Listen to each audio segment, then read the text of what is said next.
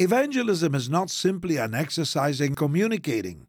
To be truly effective, evangelism must be a work of the Holy Spirit released through prayer.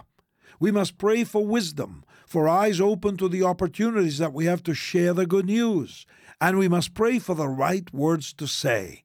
If we rely on ourselves, surely we won't ever feel ready to tell people about Jesus. But if we pray and ask God for His timing, we will be empowered to share His wonderful good news. Before all of my speaking events, and before I proclaim the good news at large outdoor gatherings or churches, I always pray.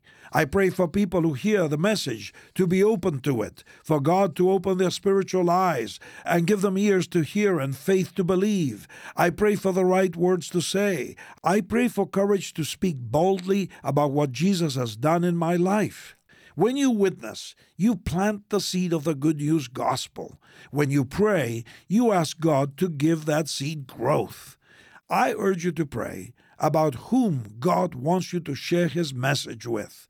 Pray for opportunities to speak, and as 1 Thessalonians chapter 5 says, pray without ceasing. This is Luis Palau.